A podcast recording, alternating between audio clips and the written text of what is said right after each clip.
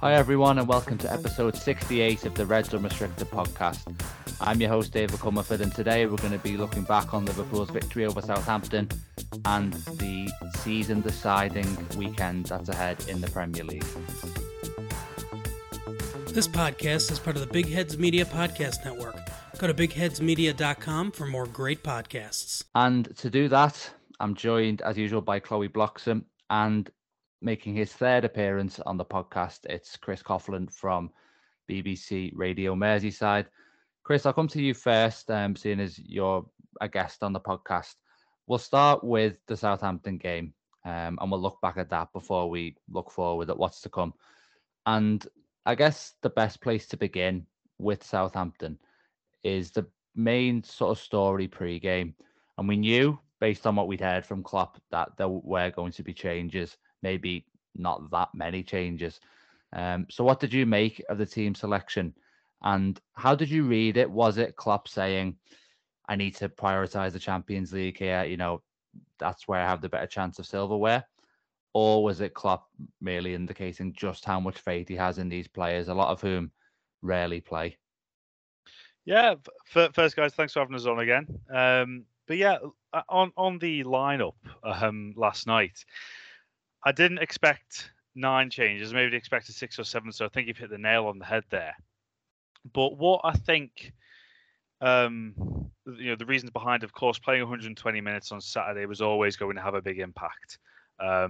Just fatigue, as much as these are elite athletes, they're bound to feel a bit of stiffness after such a competitive and intense game, really, especially 120 minutes.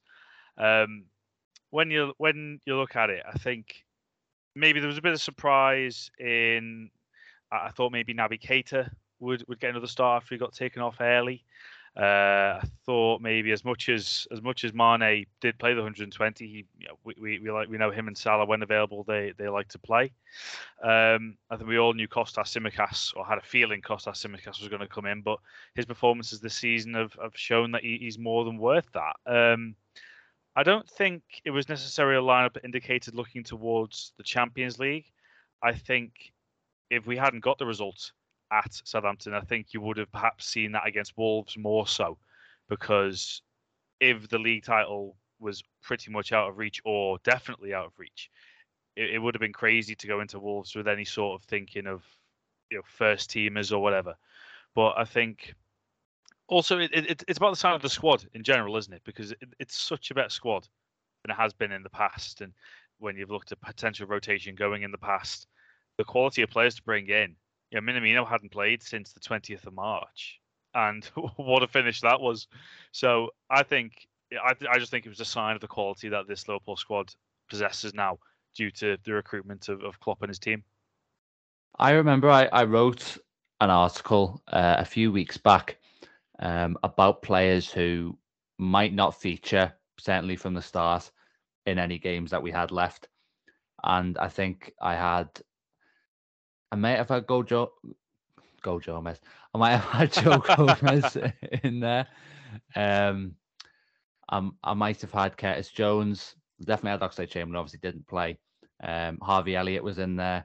Origi and Minamino, who I think have actually pretty much, with the exception of Ox, have actually played since then.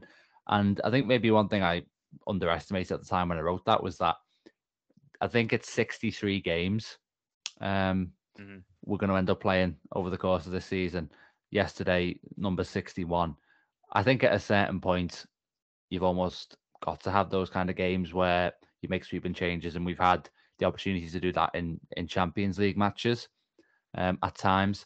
But really, this was the first kind of example of it in the Premier League. Newcastle, to a lesser extent, but certainly in terms of, you know, I had a mate of mine who said, it's the kind of team you'd expect to see in like the 5th round of the FA Cup. And I thought that was really accurate in terms of selection.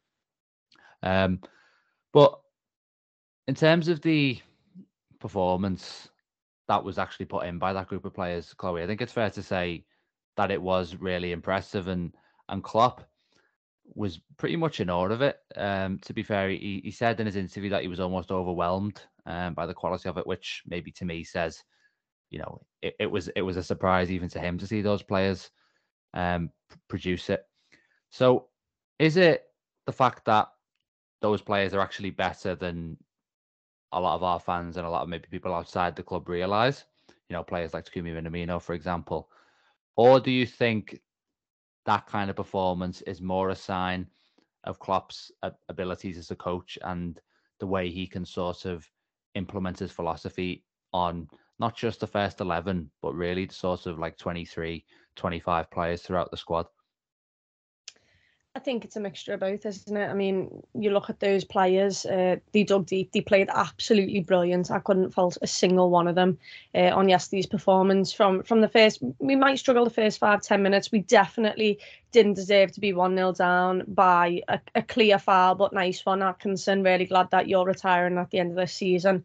It feels like every single week we complain about referees not being able to do the job, and that's happened again.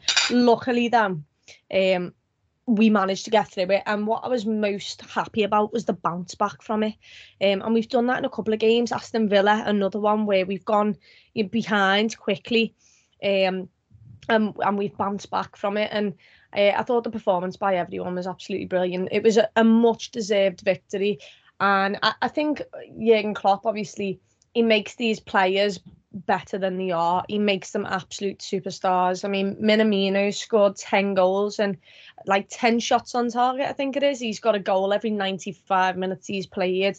You talk about Origi, comes up with the summer, you know, the biggest moments of Liverpool's history, and he is obviously coming off the bench. But you've got Jota there, who went again for us. The midfield, James Milner. I cannot say enough about James Milner. He is absolutely unbelievable. I was really excited by the midfield. I thought Harvey Elliott was brilliant. Curtis Jones, a lot of people got on his back. I thought he was decent.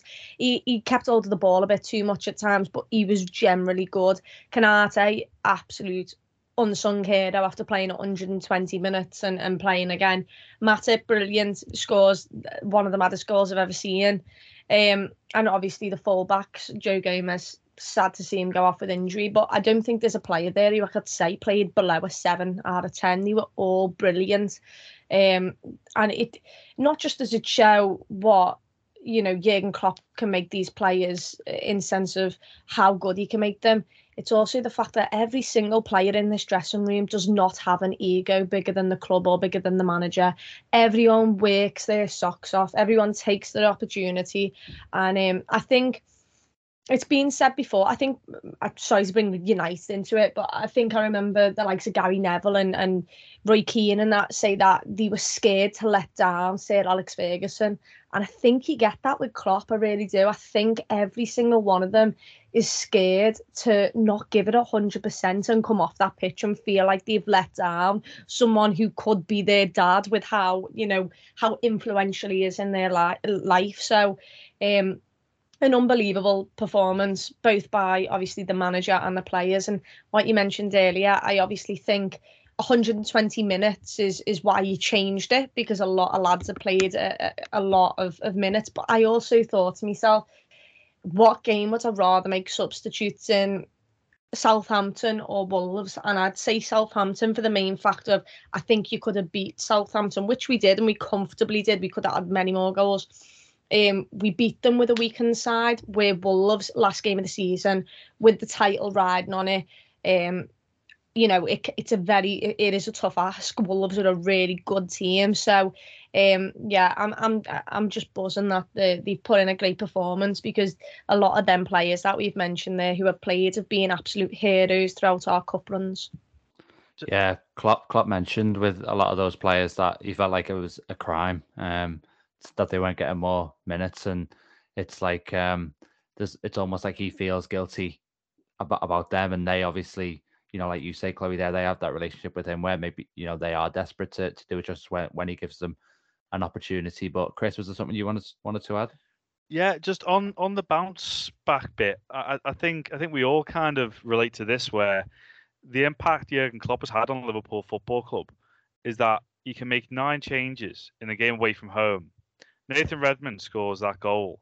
And I think we just sat there, 13 minutes gone, we sit there and go, oh, that's annoying. But it's not the whole, oh, it's such a mountain to climb nowadays and all that kind of thing, just because, you know, no matter who walks out on that pitch for Liverpool, they'll create chances now. And I think it's an incredible luxury to be able to say that, but it is the impact of the squad. And also, you know, the lads train together every day, and I'm talking the younger players as well. So they're already in tune with the way Klopp wants them to play, and that is such a precious commodity when you do make that much, when you do make that many changes. You see, I agree with that, and I think kind of on similar lines that it's extra impressive to put in a performance like that, because obviously, yes, you know, they do train together and they have that familiarity. You know, the core of this squad has been together for a long time at this point, but you look at that midfield and even the front line to an extent and the back four too, they don't play together in a kind of competitive environments. Or, I mean, I'm sure some of those combinations yesterday hadn't been seen, you know, at all. Well, I was going to say, because it was Harvey Elliott and James Milner played together started together for the first time. Milner made his Premier League debut. Was it 144 days before Harvey Elliott was born? It's crazy. So, but yeah, you know, the composure just from everyone was just fantastic. Yeah, as you say, the ones that don't play that regularly as well. And it just makes it more impressive to me, because they don't have that understanding that you get. You know, you see it so much with like the front lines. You know, I think the best example in the whole team is the right hand side. It's where you have Henderson, Trent, and Salah, who have mostly been in the team, and they have that almost telepathy now with these positional rotations that go on, and you know that familiarity that builds up. These other players don't have that. But there was very little evidence that yesterday. You know, the way it clicked was really impressive. Chloe? Yeah, I think we've spoke about cohesion there, in the sense of these players. They've obviously done training drills together, but it's the movement that you need to understand. And you can only learn that by being in a game with these other players. You can only learn the runs of someone else by actually, you know, finding them on the pitch and trying to do the ball. And what I will say is, when I looked at that front three, the thing that not necessarily worried me, but I thought we missed, was pace. And we know our front three have a lot of pace. We rely on a lot of pace.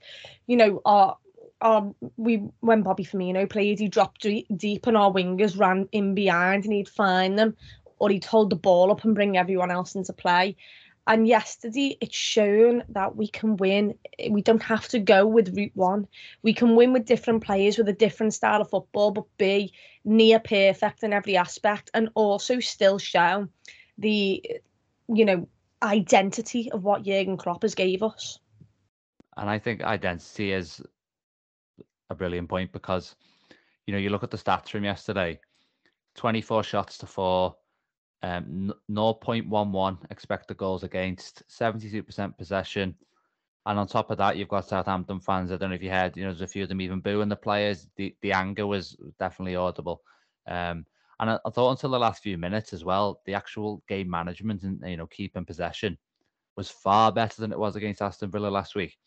And really, you could have, that could easily have been a performance from first race Liverpool 11. You know, I think if they'd put that performance in, you'd be praising them. And, you know, we're talking about a team with, I think it was 9 changes, wasn't it?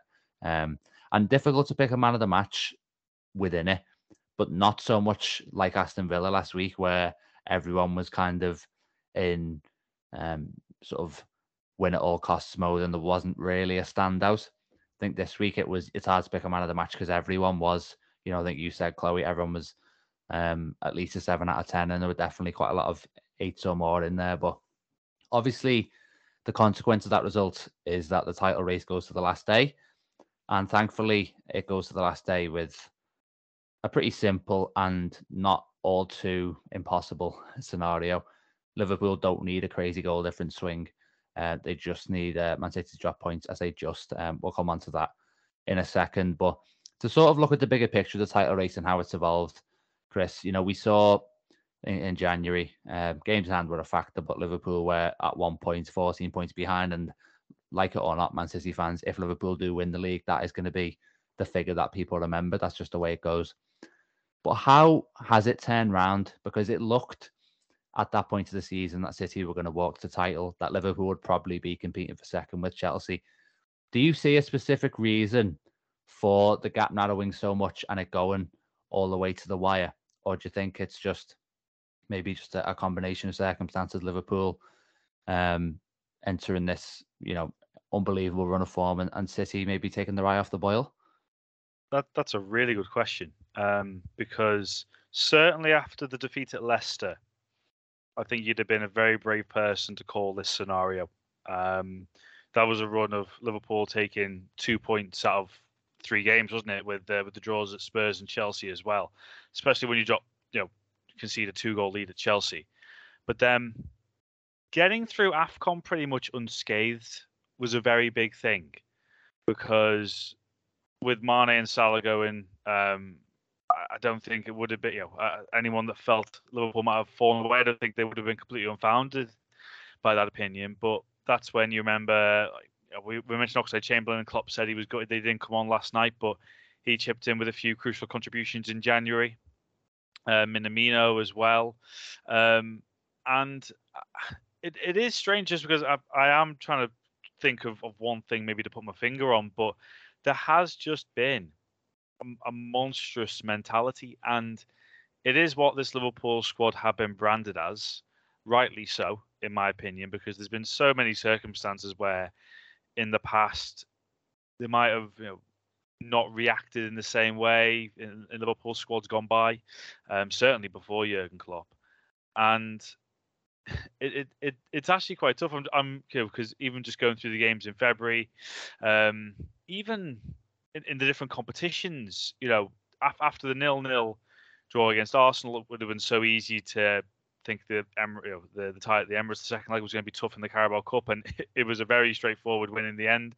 The rotation at the Nottingham Forest game in the FA Cup, and Forest created opportunities, but again, it was rotation, and the squad really stood up.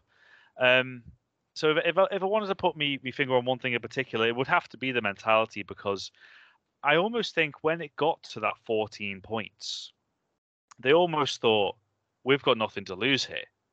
When a team, because, you know, in the way we've been in a similar kind of scenario, I remember 2008-09, when we had a sizable lead over United, and then the January and February form just completely ripped us apart in terms of obviously not getting over the line. And even with the games in hand, I do think there was a case of, for some members of the squad, and maybe for Klopp himself, it was a case of, we've got nothing to lose here. The pressure's all on City. They're runaway leaders. They've got to look to secure it, and they've been dragged back in. And it, you know, whatever happens on the final day, it has been a magnificent effort from Liverpool to get it back to this scenario. It has, and I think the nothing to lose thing is the key point in my eyes.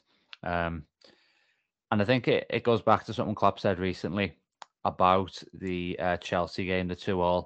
Obviously, Liverpool leading 2-0 and end up getting pegged back and drawing. And when he was asked the question in the press conference, actually, I was quite surprised that he did almost pick out a definite turning point. But I think he said at that point that it was just like, the pressure kind of leaves you at that stage, and it's just like, well, we're not out of it. You know, the odds are against us. I think that might have helped in terms of, I don't know, just freeing Liverpool up a little bit, and the run that they've been on since then. Whether there was some kind of mental reset at that point. I mean, you look through the fixtures. Obviously, there was the Arsenal game that you mentioned. You know, the Inter second leg, which we lost, but it didn't matter in the end. And you know, just going through them, Benfica, that was a draw in the second leg, and Villarreal performance wasn't good. End up winning that game, and I think that's pretty much it for actually games that we've drawn or lost, and that's from the 2nd of January until the very last week of the Premier League season now. And I think another thing we should say is, you know, you talk about squad depth, and we've spoken about this at length before, so we don't really need to get into it now. But it needs acknowledging, it is Luis Diaz and that one signing, and how much of a difference it's made in terms of sort of elevating the level of the depth of the squad, really, and given the rotation possibilities. Because I haven't been on since I haven't been on since we've signed him. I love that lad. Yeah, and do you know what? Brilliant. Do you know what? I actually think there's a case to be made with Diaz that, and I know he doesn't have the goal contribution numbers to necessarily support this, you know, they're decent, they're not spectacular.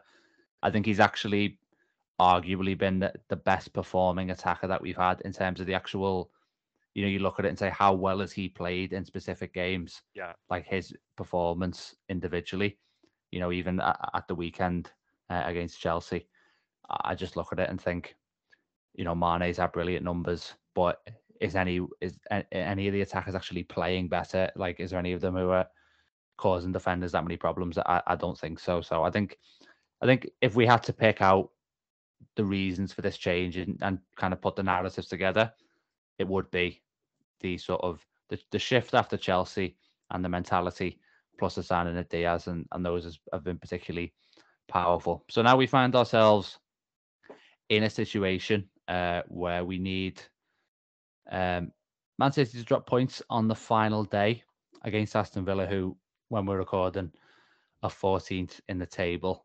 So unlikely, not impossible. Let's think about the sort of, I guess, the emotional side of it first of all. And I'll bring you in, Chloe. This is Steven Gerrard, who never managed to win the Premier League with Liverpool, had some obviously heartbreaking moments when he was going for it. If Gerrard was able to mastermind something or pull a result out the bag here, and it proved to be the difference, do you think, you know, given that he is one of the best sort of English players ever, and he's a huge figure within the game, do you think that makes it kind of the most poetic ending to a season, really, in Premier League history? I mean, I guess so, but it also means that throughout this entire season, Steven Gerrard has done everything to make sure it doesn't look like he cares about Liverpool Football Club. And I mean, in everything, literally everything. I think, for some reason in my mind, he's more likely to go absolutely full throttle against Burnley and do something, and then the last day of the season, just not half-arse it, but like, I think for me, if we don't win the league because they don't drop points, they don't make City drop points, then I don't think he's gonna, in his post-match press conferences and everything, sit there and be like, oh, I'm gutted. I think he'll just be like, look, we play for Aston Villa, I'm the manager of Aston Villa, I do what I can with Aston Villa. The other things outside my job are just, you know, I can't focus on them. I can't take those into consideration. And I think he will be thinking of, you know, that potential, you know, moment where he could do that for us. But at the end of the day, it's one game out of the entire season. Them beating Man City is not where the title should be won or lost. It is where we were 2-0 up against Brighton at home and we've lost it in 45 minutes in that second half. Those are the games that Tottenham Hotspur, when, you know, Harry Kane should have got a red card, we should have got a penalty. There's them. The Everton one where Man City handballed it, didn't get given. There's finer moments and margins within the season which could have cost us and which might cost us this season. And I don't think Steven Gerrard is, I think he'll care, but I don't think it's his first thought about Liverpool Football Club. He's professional enough to think, I only care about Aston Villa, I want the win, but we know there's a massive gulf here. I think the other aspect is, if he gets too emotional, it could wreck absolutely everything. And I say this because since we won yesterday, I've woke up with excitement. I've been absolutely excited for Sunday, which can only mean one thing, and that one thing is City are going to win 3-0 against Aston Villa and we're all just going to look a bit stupid. But it's the hope that kills you. And I hope Steven Gerrard can do something for himself, but also because I want my team to win the Premier League. And to be honest, I wouldn't say that Steven Gerrard's the hero in this moment. I'd say the players on the pitch are the heroes because of what they've done this season. It's just, he's done us a favour in one game this season. I think it's interesting what you say there, because I agree with the aspect of Gerrard's been really keen to emphasise that he's not thinking that's all about Liverpool, at least publicly.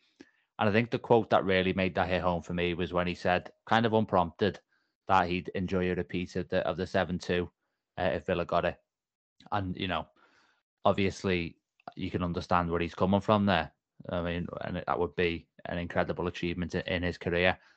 But it's like, does he need to say that? Does he need to say he wants Liverpool to get battered? Does he want Liverpool to get battered? That, those are the kind of things that I'm wondering. And I look at Steven Gerrard as kind of second only to Kenny Dalglish in terms of iconic, like, playing figures at this club. Dalglish would edge it because, you know, he's done it as a manager too. And then, you know, you've got the likes of Ian Rush, Bill Shankly, etc. But he's certainly up there at the top. And I think, you know, you say, Chloe, there that it's maybe not going to be something that is going to be preoccupying him, and it's not all going to be about Liverpool in his head. I don't know. Like, it could genuinely be either way with it. But what I wanted to ask you, Chris, and kind of follow on from that, a two-part question, really.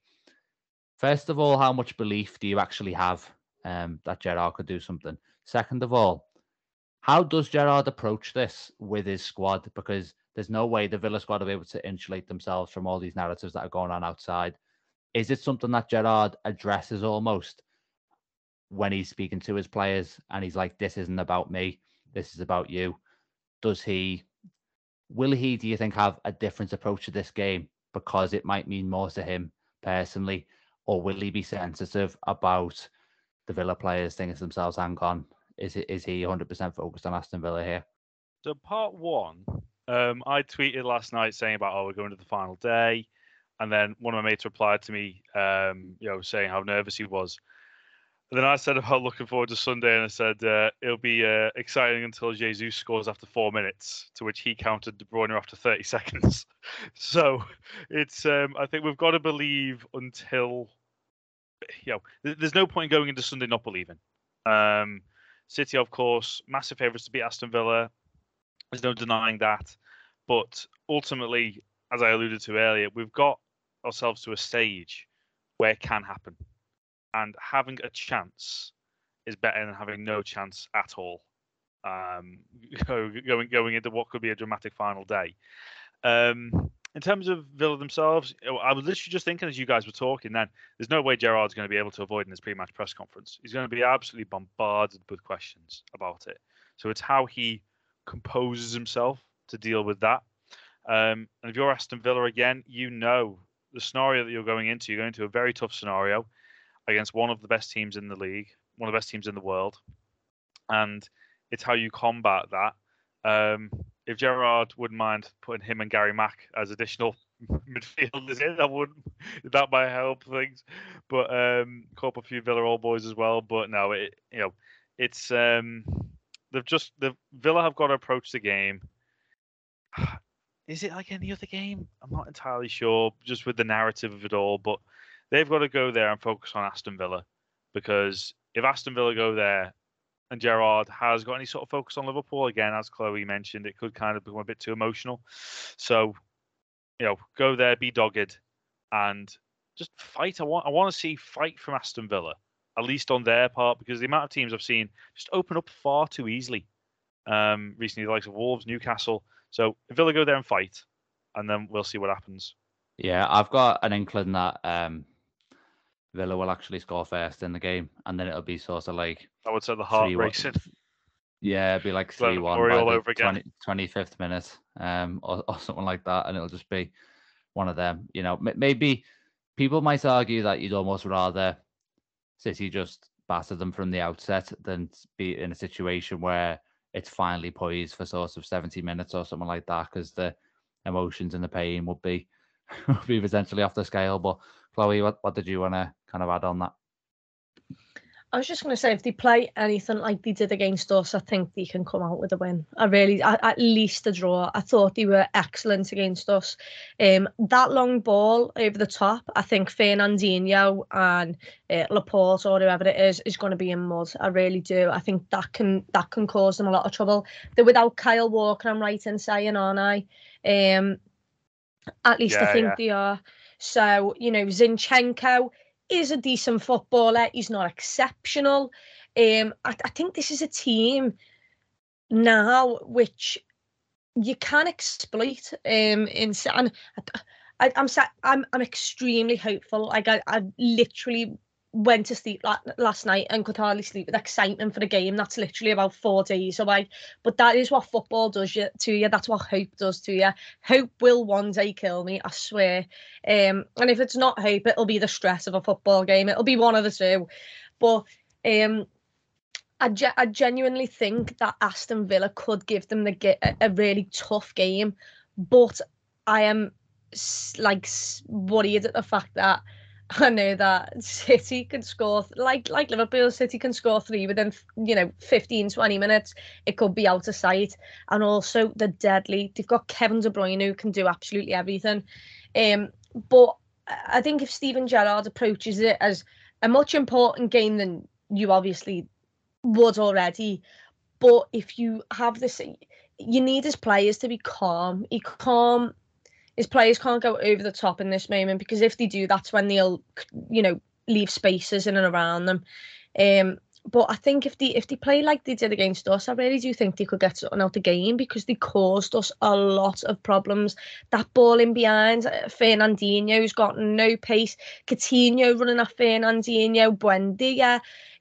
They have got some really decent players. I just worry for them defensively, because I think Tyrone Mings is absolutely a donkey. I think he's one of the worst defenders in the Premier League, and yet he gets in the England squad. So what do I know? You are right about that. Seriously, it's come out today that Konza's out. Konza's not had as good a season as he did last year, but I think losing him, he's the stronger centre back of the two. It's hard to see Tyrone Mings not making a mistake over the course of this game. That's just really the kind of player that he is, unfortunately. And I think the issue with Villa is they've not really shown that they can get results against the top sides. I think they've lost every game. They lost twice to us, lost twice to Chelsea, lost twice to Tottenham, I think, and Arsenal. And I think they got 4 points against United, but United aren't really in the top bracket of teams this season.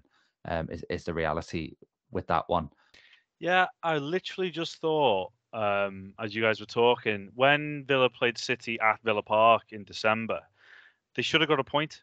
They were 2-0 down, but then they got back in the game, and Chukwuemeka missed a fantastic chance later on in the game, and they battered City in the second half. And it is a different scenario, but you just wonder, because I was thinking of this to myself when City drew against West Ham. It's almost that I rather that happened, in terms of, it sounds strange to say I'd rather City got a point than lose, but I was glad that City got the point in the manner that they did, in that they regretted not getting all three, if that makes any sense whatsoever. Because now obviously it can't go down. It's not goal difference unless the absolute gutting happens and Villa win and we draw. But obviously, the main focus now will be on points rather than goal difference. And the fact is that if Mahrez had scored, how much would we be? How hyped up would we be for that? But he didn't. Brilliant save by Fabianski. And now we're in a situation where we want Villa to. For me, I repeat what I said earlier. Just as long as Villa compete, I've seen so many teams recently just set up in the wrong way against City, and before you know it, the game's gone before you've even batted your eyelid. It is. I think the Newcastle game in particular, just that happened. Dan Burn got out jumped by Sterling at the back post, which told its own story. Laporte made it 2-0, and again that was game over. And for when they played Wolves, I was just flicking in between games, because when it got to 1-1, I thought, ooh, okay. But then it's 3-1 again in the blink of an eye. Just compete and then see what happens, because also, if teams take a game to City, like West Ham did, that ball over the top to Bowen and Antonio, it worked an absolute treat. So I think that's a clear line to Gerrard and Villa, saying if you get the pace and over the top, particularly on Fernandinho, there could well be problems. And then we'll wait and see about Laporte's fitness, wait and see if Ake plays as well, because Ake and Fernandinho, I'm not sure. I think if you talk about what City fans' preferred centre-back partnership would be, they'd be pretty far down the list. So we'll wait and see, but ultimately they have to try and put City on the back foot, because I think that's, certainly later on in the game, because I think the longer it goes on, City will get more control and then Villa just become under more and more pressure. Well, there's a few things to pick up on there. I'll start with the Mahrez penalty. Chloe spoke about moments before that could shape the season in terms of going against Liverpool. Maybe that's one that you look back on, you know, if it was to go our way. And I think you are right there, Chris. You know, I was talking about the results that they got. Sometimes I think maybe we focus too much on results, and I think I was probably a little bit harsh there insofar as they have actually played well against us twice, really. You know, we've had to work very hard in both games to get 3 points. And like you say, unfortunate to a degree against City as well. So the real thing here is, like, and you both mentioned it, it's highly unlikely, really, that they get anything. But what is the point in not believing that they can? You know, there's no sort of disadvantage you get from, you know, you can set yourself up for disappointments all you want, but then you're kind of depriving yourself of the kind of experience of supporting your team in a way, because you just already resigned to a negative outcome. In terms of the setup, you know, we'll move on to Liverpool's game in a second because we have to play as well. In terms of setup, I was looking today at the two games against mid-table sides at home where City have dropped points already, Southampton the 0-0 and Palace the 2-0. And there was a few things that kind of jumped out to me, and I'd hope that Gerrard looks at those games as well as obviously like West Ham in terms of creating his game plan. So they were obviously compact at a possession. You know, we see City kind of wreak havoc in those kind of half spaces. You know, those balls to the byline are at the centre of their kind of attacks, and they're very difficult to defend. So you've got to kind of defend those as well as defending the gaps in between the lines where you're going to have maybe De Bruyne wreaking havoc. But you've also got to be, it's not just a case of sitting back in this really deep defensive block where there is no kind of space in like the 18-yard box. You've got to kind of press from the front as well and be brave in that sense. That's what both managers did, and they went after them. And the reason they did that was because, you know, people would look at that and say, well, hang on, if you play an aggressive risk-taking kind of approach off the ball against City, aren't you going to be picked off? Well, in some ways, it's more risky to not do that because, and I think one of the managers said this, it might have been Vieira, if you give the players time on the ball, even the players who are towards, you know, the back of the team, really, they're going to be able to pick out a pass that can sort of lead to an opening. Like players like Cancelo and Laporte, really good in possession, Rodri as well, who would obviously be kind of at the base of that midfield. And I guess the other thing to mention, and the last thing really, is you just need luck. You need luck. You know, in that Palace game, they had the questionable sending off at Man City for Laporte, went on to lose it. And you need City to not be at their top form. So if you get kind of your approach right, as well as those things that go for you in terms of how they turn up and those kind of 50-50 decisions, and I think City are due some bad luck on that front personally, then, you know, who knows what could happen. But I think the thing we might be almost neglecting here is Liverpool probably have the harder game of the two sides, even though Wolves, like Villa, kind of have nothing to play for. And it reminds me in a way of when we looked at Man City's fixtures in a lot of depth a few months back, and it was like, where could they drop points? And then there was obviously this game against Tottenham that was on the horizon, and that proved to be the one that Liverpool slipped up in as well. So Liverpool very much have to fulfil their end of the bargain. So I'll come to you on this one first, Chloe. How difficult are you expecting this to be? Obviously, it's the second time we face Wolves in this scenario, but they can't finish in the European place anymore. They're kind of just fighting to hold on to 8th place, which is obviously, you know, a commendable finish. How difficult a game do you think it's going to be? Stronger team than Aston Villa, but they did get battered by City. And does that game give you more confidence that Liverpool will definitely be able to fulfil their end of the deal? I think it could go either way. I think that result could make them more reserved and actually realise where they went wrong in that game. And even though we play differently to Manchester City, the spaces we create are still created in similar ways by keeping hold of possession. They hold a lot more possession. We obviously have the very fast front three and can move up the pitch a lot quicker. But we've seen teams come to Anfield and just sit in a block and say, try and break us down. And it has been extremely frustrating. Spurs was one of them. So I think it could go either way. I think for Liverpool, you've got to look at it as a perspective of, OK, here's the areas in which we can, you know, get at this team and we can break them down. Whereas for Wolves, they'll probably sit there and be like, OK, last day of the season. I mean, you've already heard what that absolute idiot Hassan, who I want to say is how you pronounce it. This is our Champions League. Well, you lost your Champions League, and now the Redmen are going to actually play in the actual Champions League next week, mate. But nice one. And I just think everyone wants to make sure that they have some kind of effect in this title race. And Wolves will think the same. Wolves will get themselves up for it. It's last day of the season. They could affect the title race. It's obviously at Anfield against Liverpool. At times you can face that and be a bit intimidated.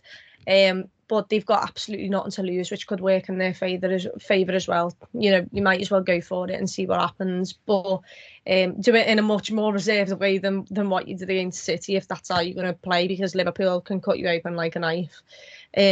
So it's one of them. I'm expecting a really tough game, to be honest. And, I mean, we've been in this moment before. We've won the game comfortably. We've all had a nice time.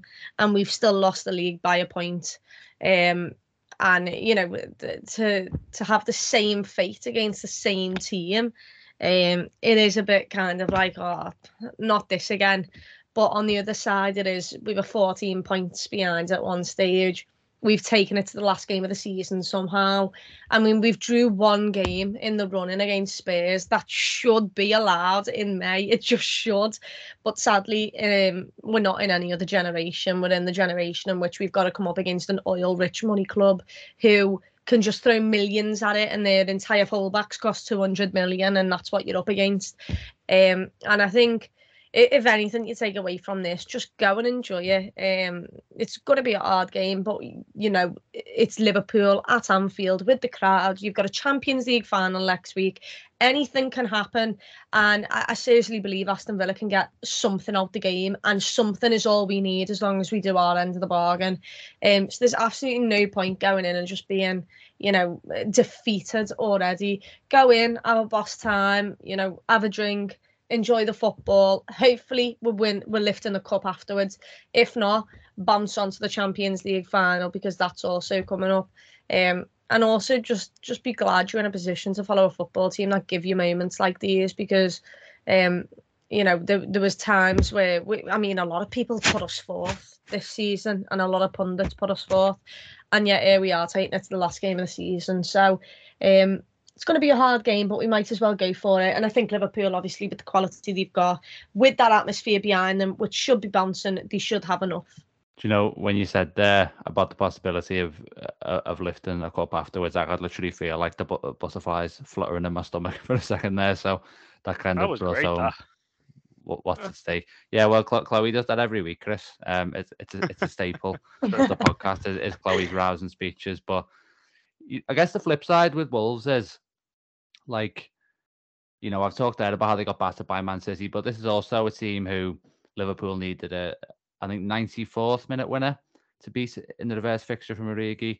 Lord D-Lock. And they got the draw against Chelsea not too long ago as well, coming back from 2 goals down there. And the interesting thing with it is, Wolves are going to be spending this whole week, I think they'll be looking at the media coverage and saying, all this is about, can Gerrard get something against Villa? If Gerrard gets something against Villa, Liverpool win the league. And they're going to think, implicitly, that's actually really disrespectful to us, because it assumes that Liverpool are automatically going to win. So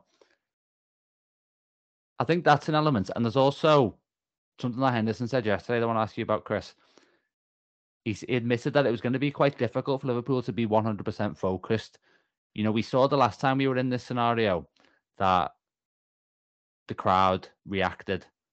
I think there was a fake reaction initially, and then there was a real one to what was going on in the Man City game. And they're going to know in the back of their minds that that's going on at the same time, and that determines their fate if they win the game. So, you know, we know how strong this Liverpool team are meant to. We spoke about that even on this podcast, but that's the kind of dual challenge. I think Wolves are going to have add the motivation of their own, and it is going to be difficult for Liverpool to be 100% focused on their own job. Yeah, I mean, I know I can't tell 50,000 people what to do, but I don't want Chinese whispers going around, you know. And I don't know how these people find out. Anyway, my 4G in the ground's awful. But I just hope that the focus is purely on getting the job done. I was wondering as well, because Conor Cody went off at half-time against Norwich. So I wonder to see if he's available. We'll find out, obviously, from Bruno Lage later this week. But if he's not available, that is a big blow for them in terms of their defence, because he's just such a crucial part, as well with Kilman out, I think, as well. They have got injuries in defence. And again, me just remembering these fixtures going back, it was only a very, very disputable penalty given against Wolves in terms of how City beat Wolves at the Etihad as well. So you can just remember, Wolves, they'll be compact. Again, they will fight in the way that we want Aston Villa to fight. And it is ultimately about breaking them down, because, you know, you remember Mane's brace a couple of years ago, but then Wolves did create chances in that game as well. I think they really drew off the nervousness in the crowd as well. So, yeah, it will, of course, be tough because I don't think Wolves aren't set up to be expansive and free-flowing. They're set up to be compact and using their technical ability more than anything. But, yeah, it ultimately, I don't think Klopp even needs to do a team talk, because the players know anything less than a win is not good enough. So I think on that regard, you know, they know, regardless of how much Wolves will dig in, the lads know that they need to get the win. It's a strange scenario, really, to be in, to know that you have to win, but also that you're relying on something that's going on elsewhere. As in, like, you know what you have to do? I'd like to think so. I'd like to think that the players are literally just going to be like, look, let's not even think about Man City. Let's just think, all we can do in this game is do our job. It's the last game of the season. We do our job and hope that something happens for us. You know, it is a unique dynamic, and it could end up being like a positive thing. And it's interesting that you mentioned the City moment. Again, we've talked a lot about moments in this podcast. That is another one. Still picture it. Oh, yeah, that's another one that could be decisive. You know, we're looking at a tiny margin here. We're going to come on to teams in a second, but was there something you wanted to add, Chloe? I was just going to say, it's probably best that everyone kicks off at the same time, because I can't tell you how many times I've turned on a TV to watch Manchester City with so much hype, and within 5 minutes already hated my life. At least this time I can watch the Reds. I'm enjoying it. I'm in my stadium. You know, I'm not on my phone. You know, looking at scores. I obviously, if someone says someone scored, I'll be instantly on my phone. But like, my main importance is Liverpool, and it's good that we're all kicking off at the same time. It's good that we're not away and that I'm watching it on TV, because I'd not be flicking, but I'd have chance to sit there and be on my phone, if you get what I mean. Where in the ground, I can't do that. I'm fully focused on watching the Reds, and hopefully that, you know, the game I haven't watched this season, I didn't watch Tottenham because I was coming home from the Liverpool game, they dropped points. I didn't watch West Ham the other day. Someone told me not to watch it because I watched Wolves. So hopefully, without watching it, something may go in our favour. I guess the follow up question there is, Chris, if you're going to be at home, because obviously Chloe will be in the stadium, are you planning to have the City game up on a different screen, or are you just going to wait for the sort of natural updates to come through? Because I don't know what I'm going to do with that. Well, I'll be in work for it, unfortunately. So I managed to get to a lot of games this season, but I'll be in work on Sunday. So inevitably, with the nature of the job, I think Flash Scores will be open.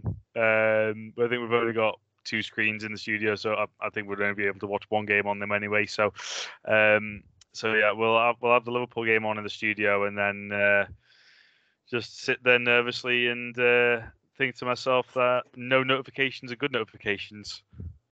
Yeah, exactly. That is true. No news is good news, certainly. But let's come on to the Liverpool lineup. Obviously, we saw the 9 changes the other day. So it's going to be interesting to see how kind of strong we are now, because we saw obviously that Van Dijk and Salah did pick up minor injuries in the FA Cup final. So, Chloe, let's get your team first of all, please. How do you want to see Klopp line up for this last game? I'm going to assume that Ali and Salah are fine because he said they're in the running contention for Wolves. If they have got niggles, which could keep them out, I wouldn't risk them. But in my mind, in a perfect world, they're fit. So that is what I'm going with for this. Ali, Trent, it's a toss-up between Matip. I think because Konate played 120 and played, obviously, last night, all 90, I'll go with Matip for this. And also, I think Konate's played a lot of our Champions League games, so he might be first on the team sheet for the final. So I'll go Matip, Virgil, Robbo, obviously no Fabinho, so I'll go Keita, Thiago, Henderson, and my front three is obviously Diaz, Mane and Salah if fit and available.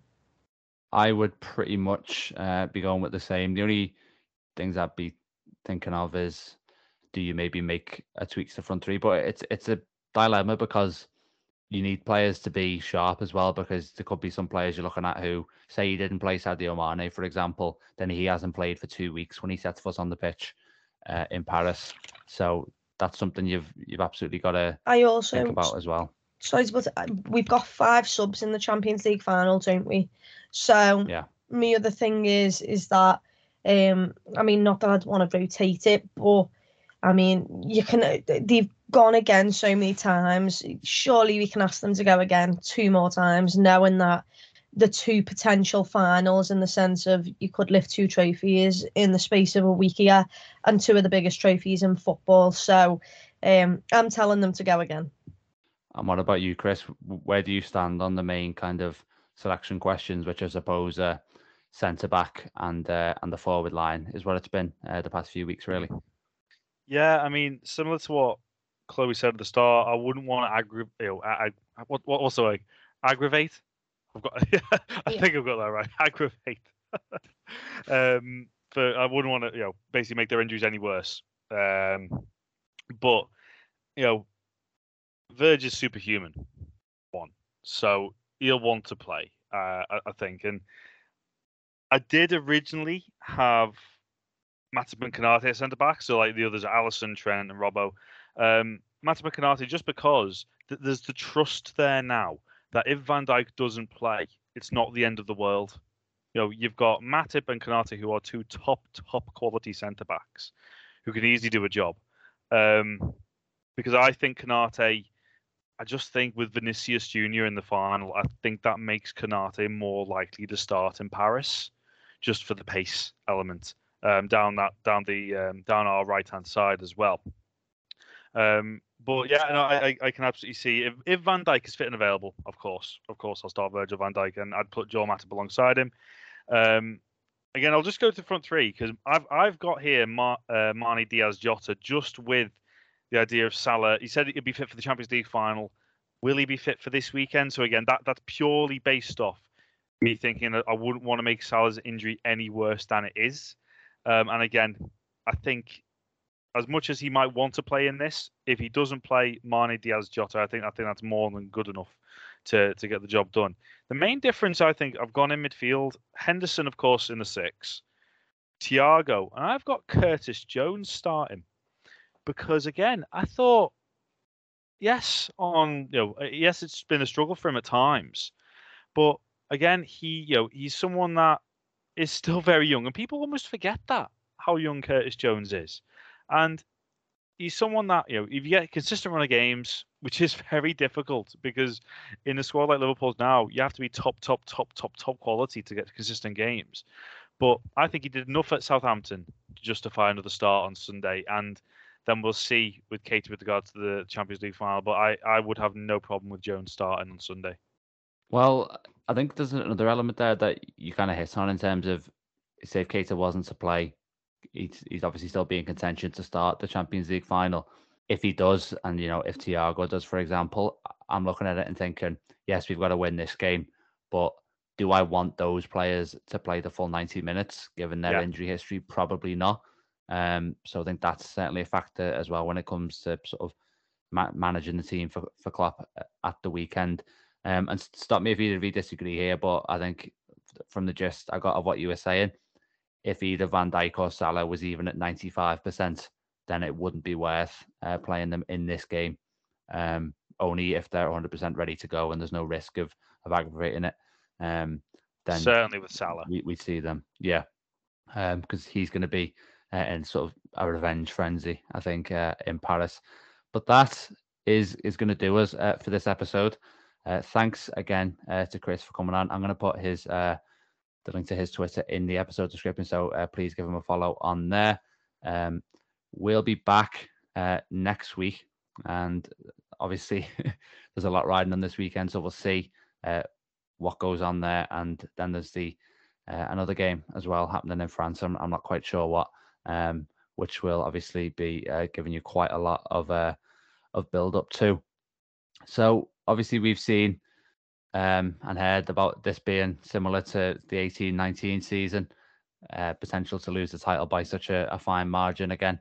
A little bit different insofar as we're the ones this time we've come back rather than surrendering advantage, but incredibly, it's also against Wolves, and there's also a Champions League final on the horizon. But hopefully, this time there isn't a false dawn from a Glenn Murray in the Aston Villa team, and hopefully this time we get the sort of dream turnaround to make amends for it. But yeah, we will see you on the other side of it. Take care.